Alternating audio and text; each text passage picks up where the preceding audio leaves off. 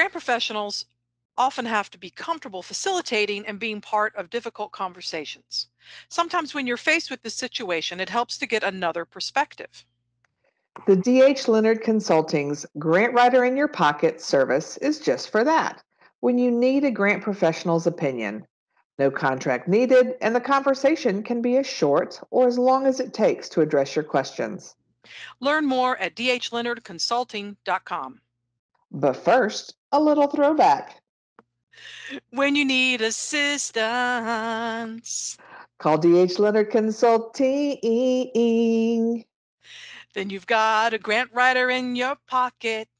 And grant awards can go ka-ching.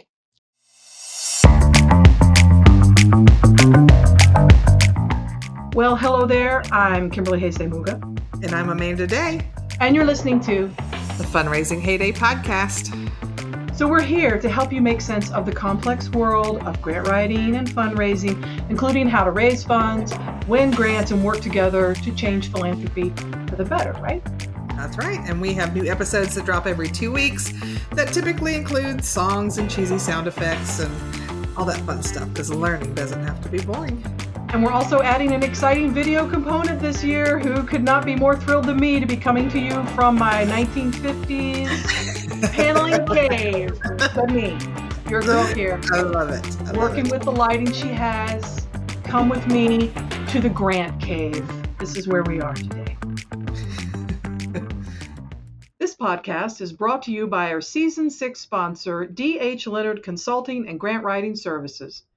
Their team can help make grants less stressful by assisting you with grant readiness and training, grant research, grant writing, mock review, as well as providing numerous DIY resources, guides, and templates.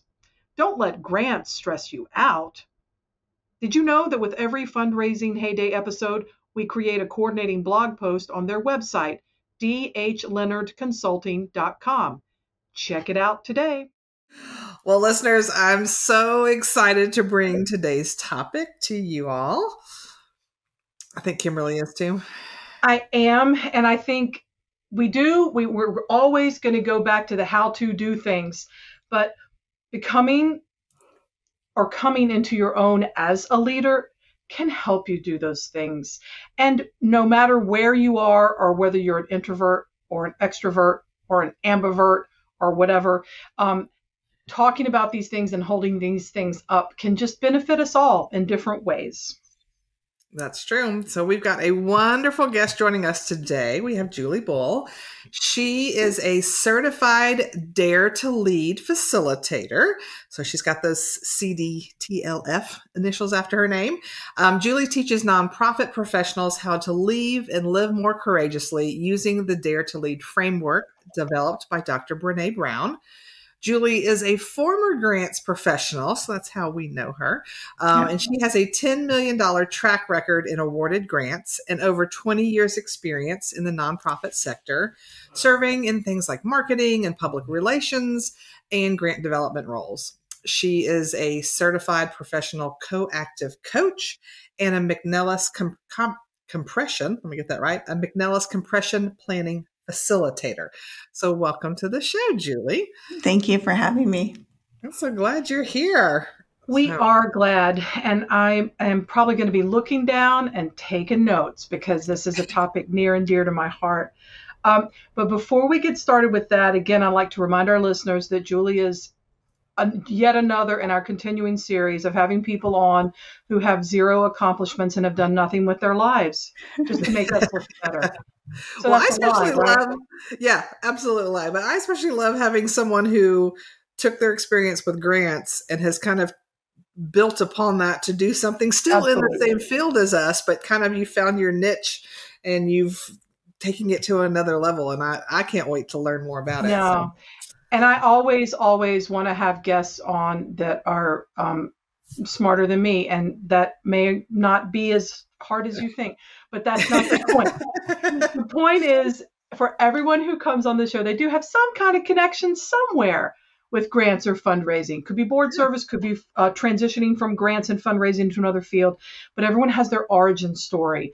So, Julie, what is your origin story? How yeah. did you first find your way into the world of grants and fundraising?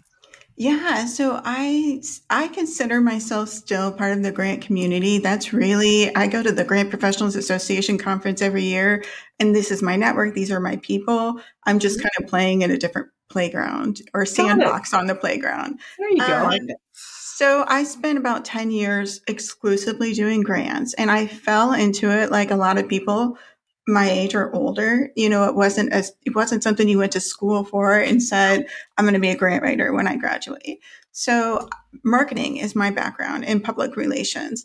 And my first job out of college was um, at a public library. And I remember the circulation desk clerk or circulation coordinator came up to me one day and said, Would you write a grant for us? And it was to increase library card holder rates with children and we brought in a mascot. We got a mascot and we got all this fun stuff and we we built this campaign. And it just was that first hint for me of what grants can do.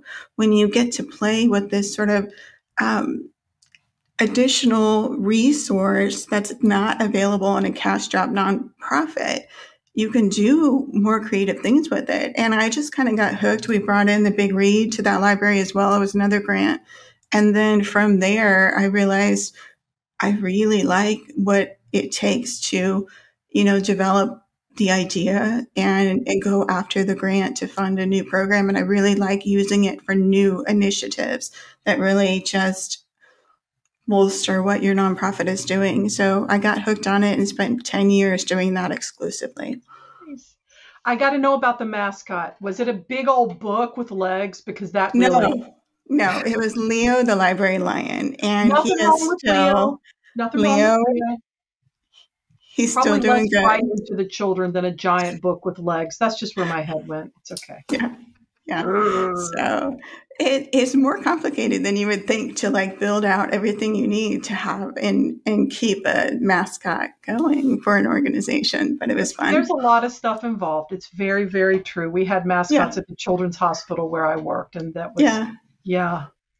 No, no walking books though. We'll just have to maybe come up with a, a way to write a grant for that. Just yeah. putting that out there. One day. Yes. Kimberly yes. and I are both big fans of the public library. So yeah, love that's yeah. where you got your start in grants. So um kind of a multifaceted question here, but we already mentioned that you're a Dare to Lead facilitator. Um, what I think is really cool is that you were one of the 120 professionals trained by Brene Brown at the inaugural Dare to Lead cohort back in March of 2019. Um, so, first, for our listeners who don't know about this certificate, um, and who don't um, not but training and don't know who Dr. is it Dr. Brene Brown? Yes, yes, Dr. Don't Brene know Brown. about her. Um, could we maybe first start by telling a little bit about her and then we'll move on from there. Yes, yes. So Dr. Brene Brown, I know you guys are super fans. I was yeah. as well when I learned about this program. She is a researcher and a faculty member. She has spent the last 20 years studying vulnerability, shame, and courage, and specifically the last seven years studying leadership. So she took her research and her body of research around vulnerability and shame and really honed in on how that shows up in a leadership setting. And she has taken her work into organizations and started a new conversation in the leadership space about vulnerability and shame. And we can't we can't grow past the boundaries that or the you know limitations that our own vulnerability and discomfort and shame create for us. So she is um, very well publicized now. You, she's done um, one of the biggest TED Talks I think that's ever been viewed. She um, has a Netflix special now. She's been a guest on countless, um, you know, shows. She's just really been out there in the last few years. Yeah, well, and even if you're not tuned into her leadership work, I mean, she's got an incredible podcast that she yes. does. Um, I yes, a couple podcasts. Yeah, yes. and has written several books, not just about leadership, but she's she's written a lot. That's how that's how I first came to find her was through some of her um, writings. So Absolutely. Absolutely. Yeah. I absolutely love her work. Dare to Lead is one of the books that she wrote, but The Gifts of Imperfection was one of the first ones. And it has those guideposts that are just so rich and so um, inspirational. Yeah. Very cool. Well, what obviously you're a fan, but what inspired you to go through this um, cohort and uh, get this training? So I went out on my own as a consultant in 2018. So the original focus of my work was to do grants for nonprofits that couldn't necessarily bring in a full-time grant professional. Mm-hmm. And I did that for several years. And when I was in that space doing that work, I happened to, I was actually at a Grant Professionals Association conference, honestly, when this opportunity came up. And it was essentially you know, you can become a Dare to Lead facilitator. And I honestly, sight unseen, just signed up for it. And, you know, she had a special sort of cohort for nonprofit professionals. And okay. she was holding so many seats and it was like a discounted opportunity. And of course, as a grants professional, I could prove that I had all nonprofit clients. I, I kind of could check all the boxes. But um, it was just, I'm going to meet her. I mean, I'm going to meet her and I'm going to get to do her work. You know, it really uh-huh. wasn't that well thought out because I am 100% an introvert. So I didn't get to mention that to, to Kimberly. I know that comes up a lot in conversation. But when I got to Texas and I met her in person, I was in a room with 120 other people. That's an amazing room to be in with her. You know, I mean, I was, you know, feet away from her. It was just a surreal experience because she's really been a, a powerful figure in my life and um, an inspirational figure. But so I got to actually meet her. And when I was down there and we were learning to become facilitators, I realized you're actually supposed to be the front of the room facilitator and do this 24 hour program. And that's so far outside of the scope of anything that I've ever done in my mm-hmm. career leading up until then. And I remember just sitting with that and giving, we do permission slips in the Dare to Lead program. And I wrote a permission slip out to myself that said, I give myself permission to have no idea what I'm going to do with this. I met her and I know I'm supposed to do her work some way, shape, or form. And I know her work is needed in the nonprofit sector. So, of that 120 that we had in the room that day, I'd say less than 20 were in the nonprofit sector. It was predominantly corporate. So I really, really think we need this work in our sector. Absolutely. Wow. So you've given us a little taste of what it was like. I'm just curious as to like the, the overall experience and then how you were able to transfer or transition what is primarily work done in the corporate sector into your work and work with your clients. Yeah. So this work is universal. It, you know, it's interesting. We get a lot of women, a lot more women than men come through the program, but this work is universal to. Oh, all... shocking! Sorry, yeah, go ahead. I know, I know. Oh, shocking! it, it really is universal. So it doesn't matter what background you're in or male, female, discipline, anything. But there just wasn't a concentration in the nonprofit sector in that cohort of professionals that became trained. And I think it's harder to do this kind of work in a nonprofit sector where we're strapped for resources, for one. But I really wanted to see more nonprofit professionals benefit from the kind of courage building work that Renee does.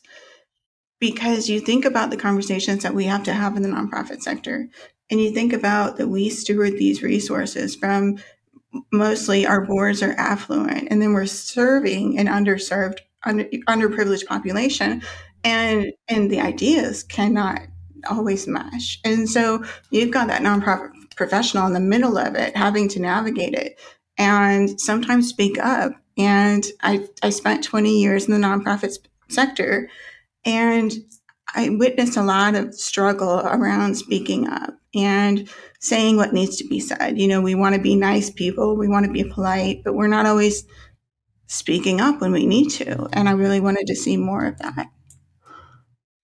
I love that. That's true. It is so true. It is, I think, particularly particularly in the grants and fundraising, there is a benefit to being more extroverted and, and certainly able to approach people but for grants it's it is mostly about following rules set by others who hold the power because they have the money so Yeah. um it can be a, a conditioning thing for sure Yeah. Yeah. hmm I'm trying to think. Well, I can just imagine things like I have. I don't do much fundraising, but the uh, company I do some work with has a lot of folks on board that deal a lot with capital campaigns and donations and different things like that. And um, we have a monthly meeting where we all come together, those of us who deal hands on and face to face with clients.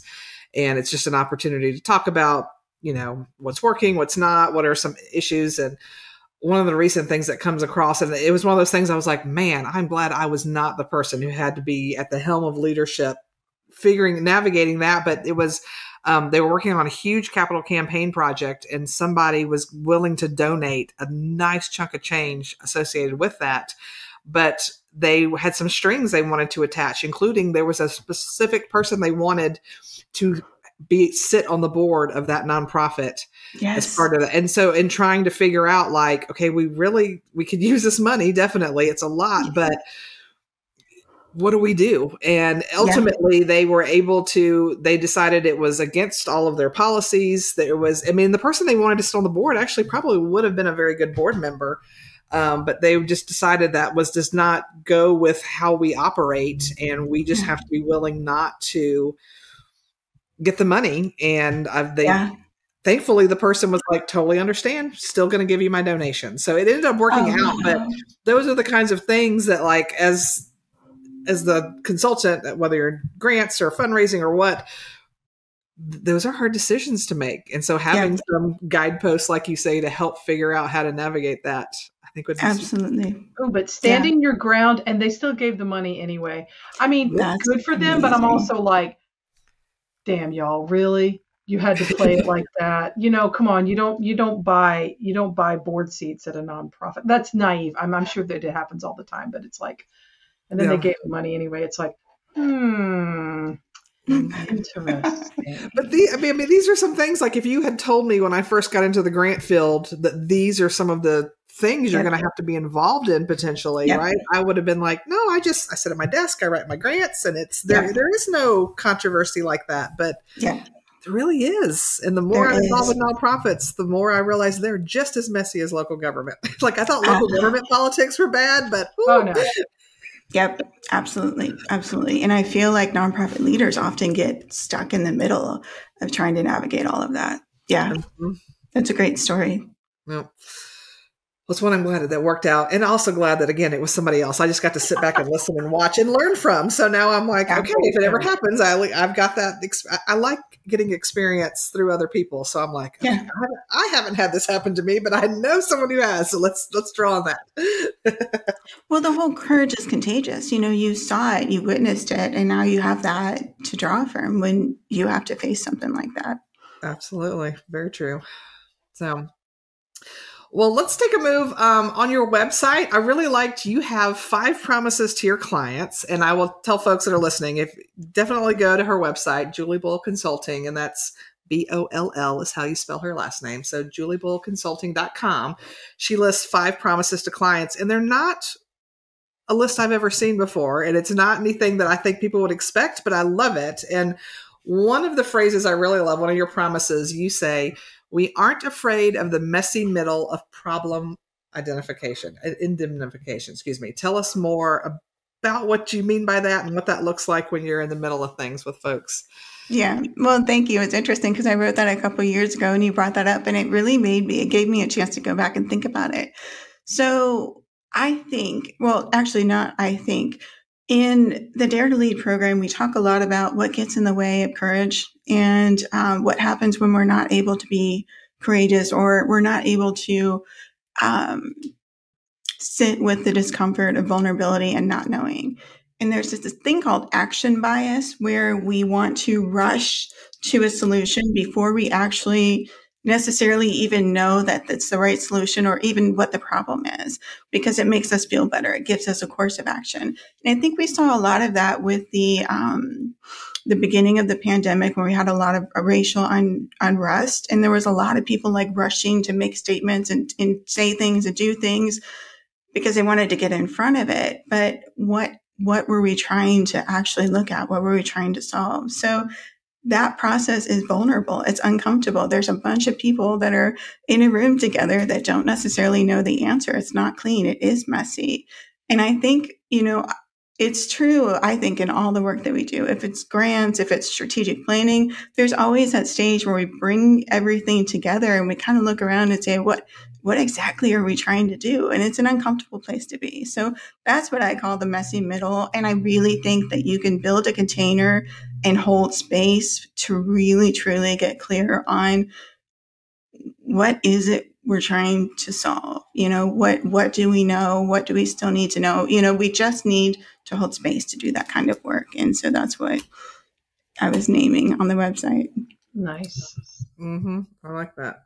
Well, I do like the thought of you're right. Sometimes we don't even really know what the problem is. yes Um, and you you just want that certainty so bad and it's so we can rush past it hmm I think Well, we and- can see that a lot too. Um, or Amanda and I are seeing some of that now in some training around sustainability that we're doing um, for different organizations, and it's identifying. Sometimes you're not even the right person to identify what the problem is.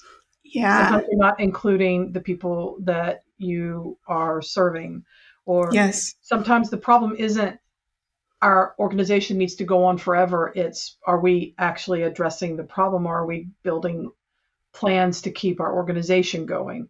And they're two Yeah. different things and they're not um and it's no no disparagement. I mean, obviously you want you you know, you don't want people to you know lose their jobs or do anything like that, but it's just that what really is the question around sustainability? What is it that you're really trying to sustain? And people may have very different ideas and then within the same organization of what that really means. yeah really great example Well, and I was thinking, Kimberly, there's somebody uh, we've both served on the Grant Professionals Association board together with um, one gentleman I can think of that often would ask, "But what is it we're trying to solve?" And the first couple of times when we had, were having big discussions, and he asked that, it I'll be honest, it frustrated me because I'm like, "That we already know the problem. We got to get to the solution. like, what are you talking about?" But the reality is. Even if I think I know what the, the problem is, that doesn't mean everybody's on the same page yet. And so it's something that I've learned to like. That is a good question. We do need to have that conversation first. yeah Um, absolutely yeah, and that can I'm- also come down to the person who sometimes people who are asking those questions don't see the problem because they're a part of the problem. I mean, there's just Right. all all kinds, kinds of things, right? Absolutely. Yes. Yeah. absolutely So before we go on to the next question, I have to preface it um, by sharing that Amanda and I are different in many ways. Oh, I gave you this question on purpose. Let's be clear. I know, right? Clutch those pearls because here it comes. Um, and one of the things that Amanda has chosen never to do is to use profanity or curse words.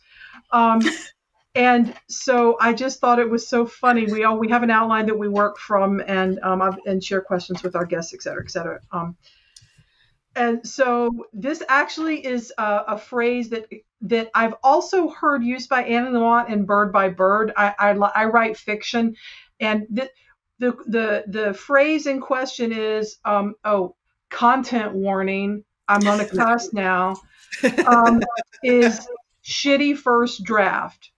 And Or I guess you could say if you don't wanna you say that. say crappy first draft, but it's not the same because I think a shitty first draft is worse than a crappy first draft. So you wrote about this um, in the fall in a, in a blog post about feelings of failure and that concept of the of the shitty first draft and how to use that concept, whether or not you want to cuss, use that concept um, to sort of help overcome feelings of failure uh, that can actually keep people from writing at all. And I'm I'm I'm certainly experienced that. Could you go into that concept a little bit more to our listeners and sort of help them understand Yes. how they could use it, Yeah. whether they want to say the word or not? Yeah, so there's a substitute. It's stormy first drafts if you're talking to, you know, schools or churches. But Okay, I will say, Brene, if you've listened to her TED Talks or watched any of her Yeah. work, she does use colorful language as well. Yeah, so this is from her. And it does resonate with a lot of people, but there are alternate words that we can use. So the shitty first draft is that very first story that we make up when we experience shame. And sometimes we're honestly not even aware that we're doing it. So this process has been huge for me. And I guess one thing that was interesting, I was I absolutely was a Brene Brown fan before I became a facilitator but I read about her stuff. I didn't always apply it. And this was an example of that. Yeah, SFD, the concept makes tons of sense, but I never actually wrote out an SFD until I started teaching her work. And it is a really powerful tool. And so, yeah, I wrote about in that blog post, and I'd love to just kind of unpack what the process is. Yeah. Let's do it. Perfect. So, um, if you and I'll I'll just use a story of mine. I think I used it in that blog post as well if you were doing something hard, so you had to kind of garner up some courage and do something really difficult, and you experience shame in that moment, you're going to make up a story. And so when I first started as a consultant, I became certified in compression planning and I decided I was going to lead a board through a compression planning session. It was my first one. And um, again, it was really, this has been a lot of new front of the room experience for me because I'm used to being more of the back of the room support and grant development, mm-hmm. um, sort of the, the conduit, but not necessarily front of the room.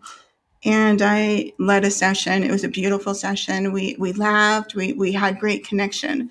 But about four hours into it, we just got stuck.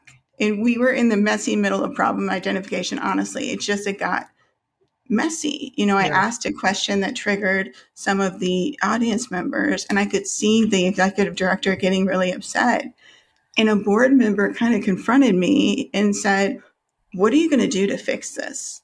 And I just, you know, I just, just deer in the headlights. You know, I had that panic. And I, so that was like a fall in the arena for me.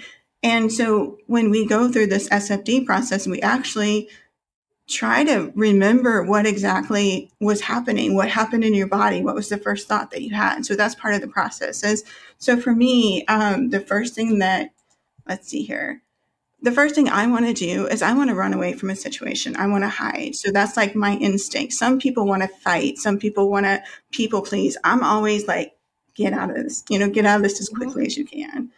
And I literally will almost like hold my breath and get that tunnel vision and tingly hands. So I actually write down in this process what physically was happening, what what did I experience, what were my first thoughts. And for me, immediately it was I have no idea what I'm doing.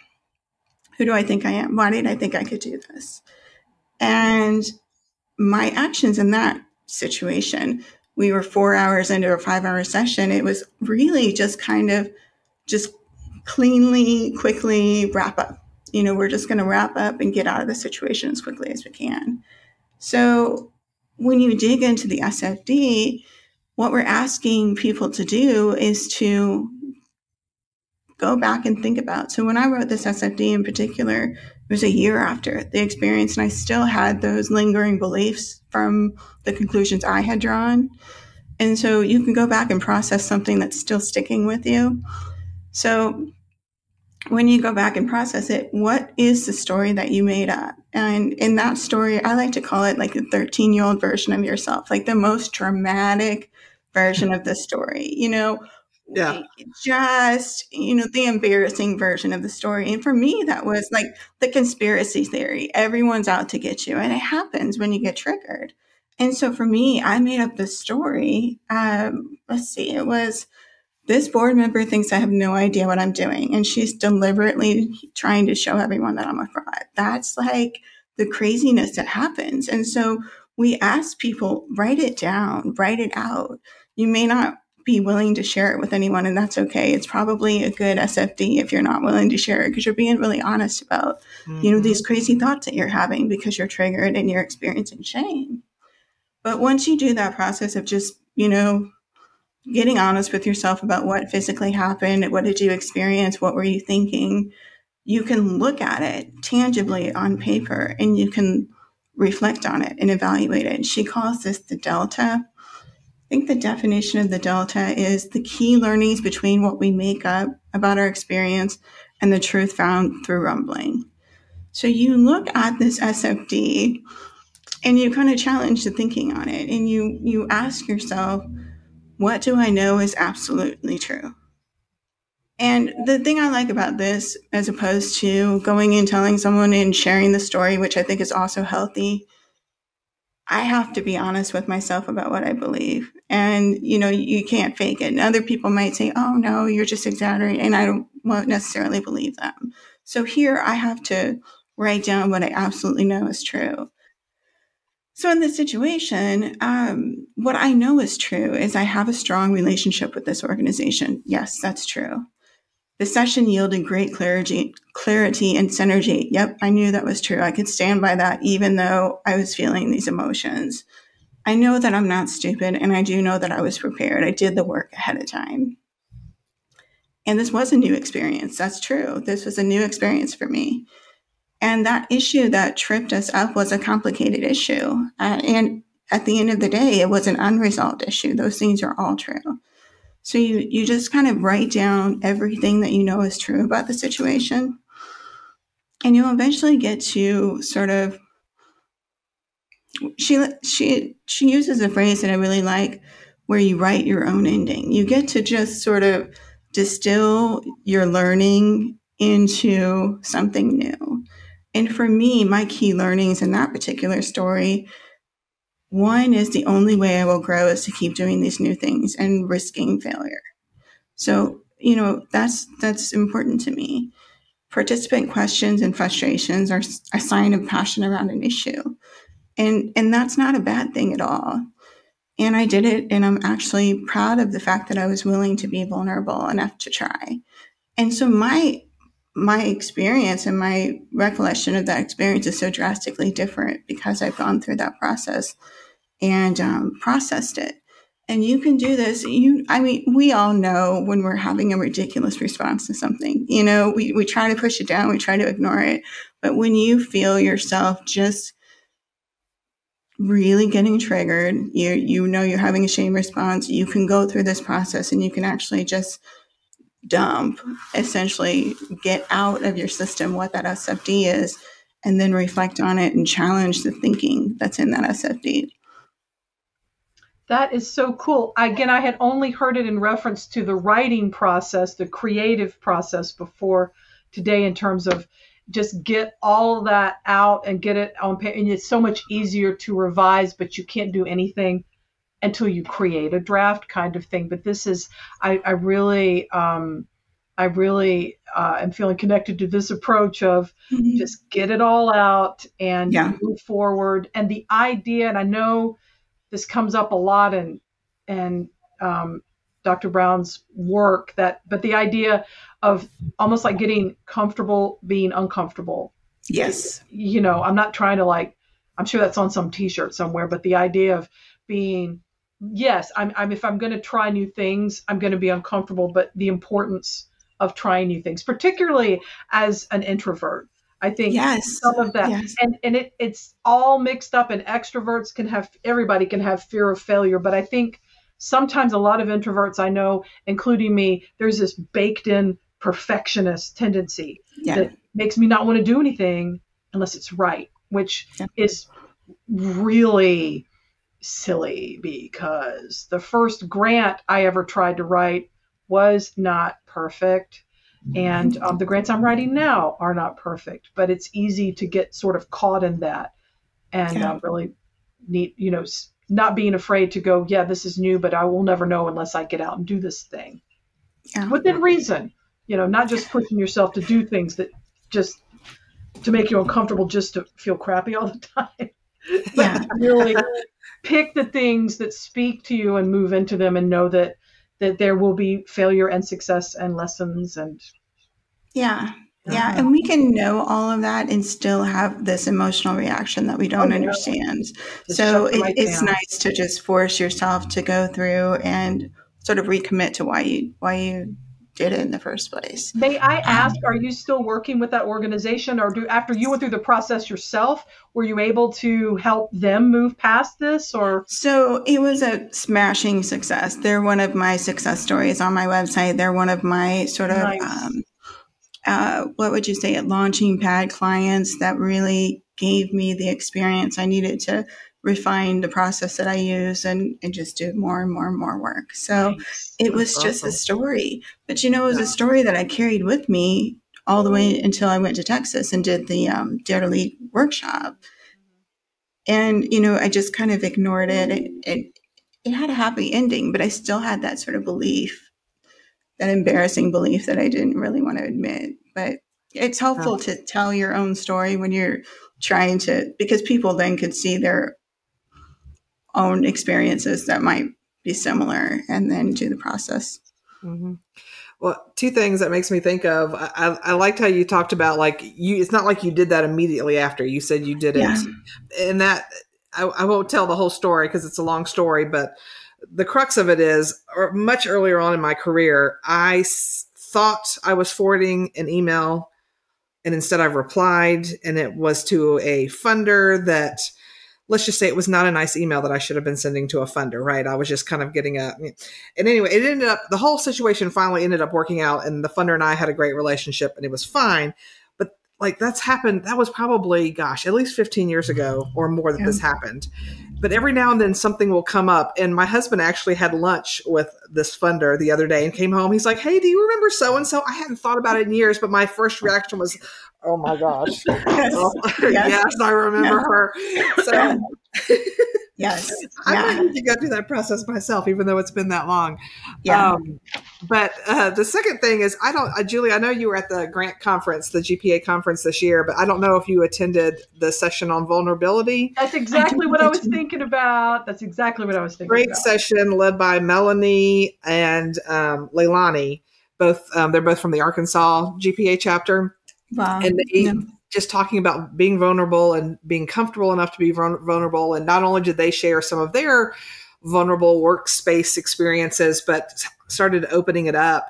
And it was such a feeling of trust and some of the stories folks were telling. And I was telling Kimberly, we've talked in, at length about that session and how much we loved it.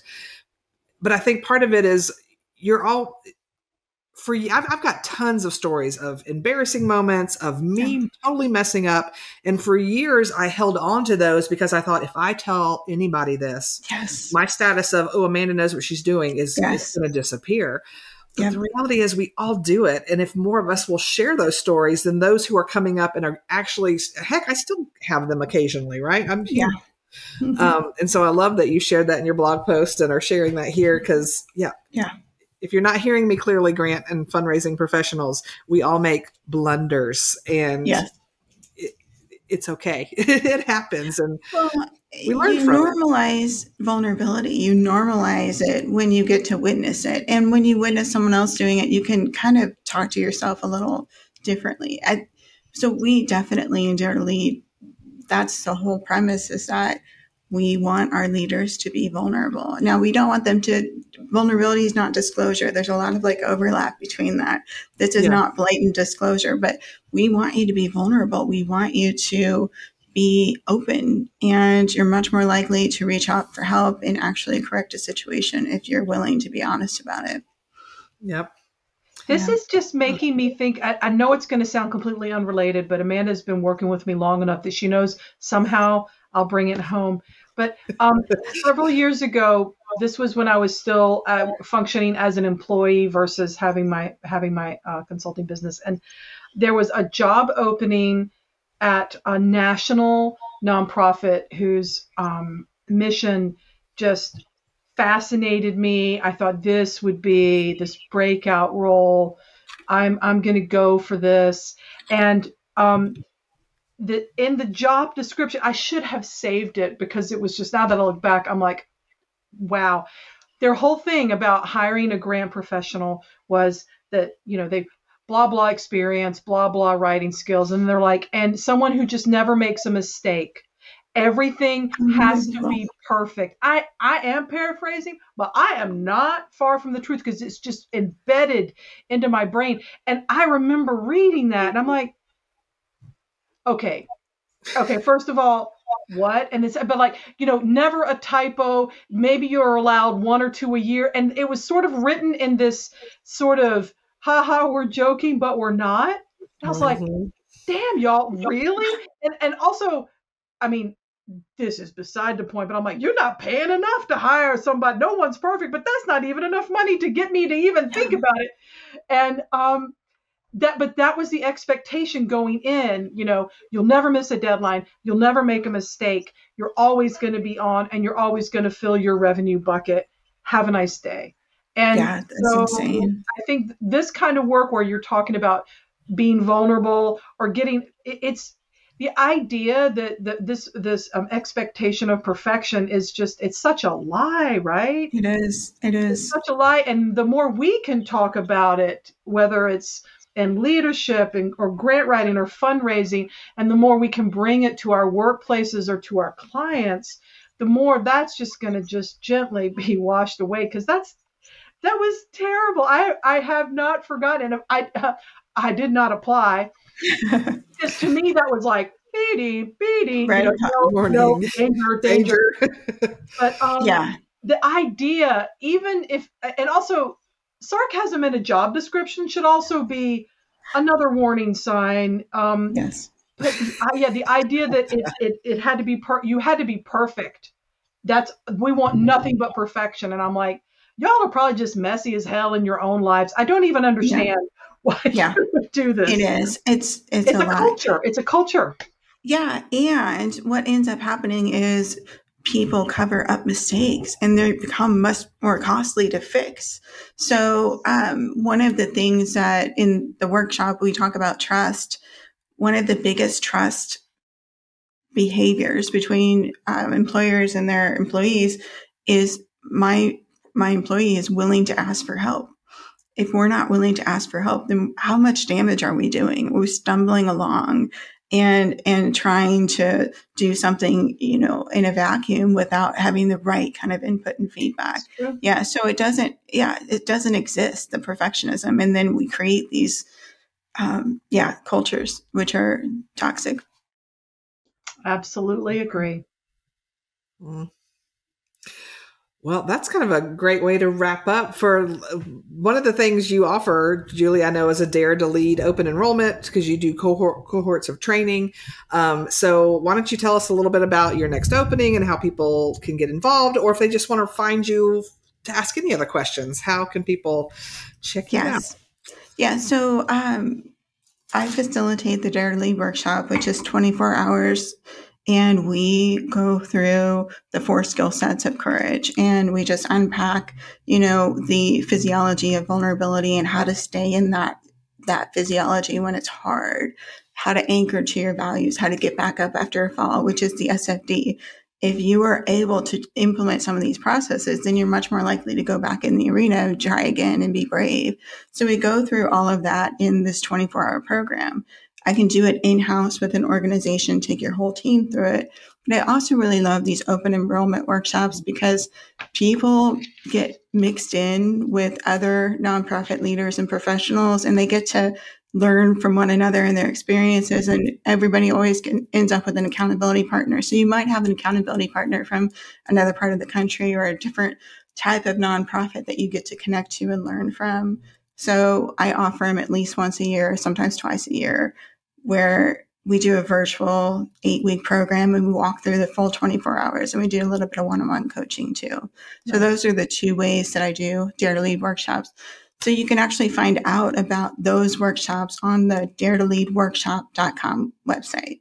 So, that takes you straight to the open enrollment workshop. And then, of course, juliebollconsulting.com is everything I do. Awesome. Nice. Well, um, I I'm just deeply appreciative that um, you granted us the opportunity to talk about these kinds of things and their impact, um, not just on on uh, one's emotional well-being, but also in the workplace and just life Yeah. in general. I think uh, think it has a lot of great implications, and um, we're just excited that you could join us. So thanks a lot. Thank you. Thanks Thank you for for having here. me. I appreciate it. It was great. We are so glad that you chose to listen to the Fundraising Heyday podcast. Whether you've been with us for each and every episode now into our sixth season, or whether this is your first one today, would really appreciate it if you could follow us on Spotify or Apple Podcasts. And if the spirit moves you to leave a review on Apple Podcasts, that would be dreamy. That is what helps us connect to other people who mm-hmm. also are hungry for this kind of connection. And if you just can't get enough of that heyday stuff, check out our website, which is super creatively entitled heydayservices.com, H A Y D A Y. So, heydayservices.com, sign up for our newsletter to know about our hot takes on the latest things happening in grants, fundraising, and life in general. Thank you again to our season six sponsor, DH Leonard Consulting and Grant Writing Services. We appreciate their support in making grants less stressful. Visit their website, dhleonardconsulting.com, to download their latest resources today. As Kimberly said, we are so honored you choose to spend your time with us. We're glad you were here today, but please come back again in two weeks. We are going to talk about further development of leadership skills, but we're talking about it from an introvert extrovert standpoint. Wonder where we yes, got we that are, idea. and a shocking development for us. But there's something for everyone. If you're not an introvert, you may like one. And if you're an extrovert and don't even know what we're talking about, I am talking to you. Come on back. See you then, guys. Bye.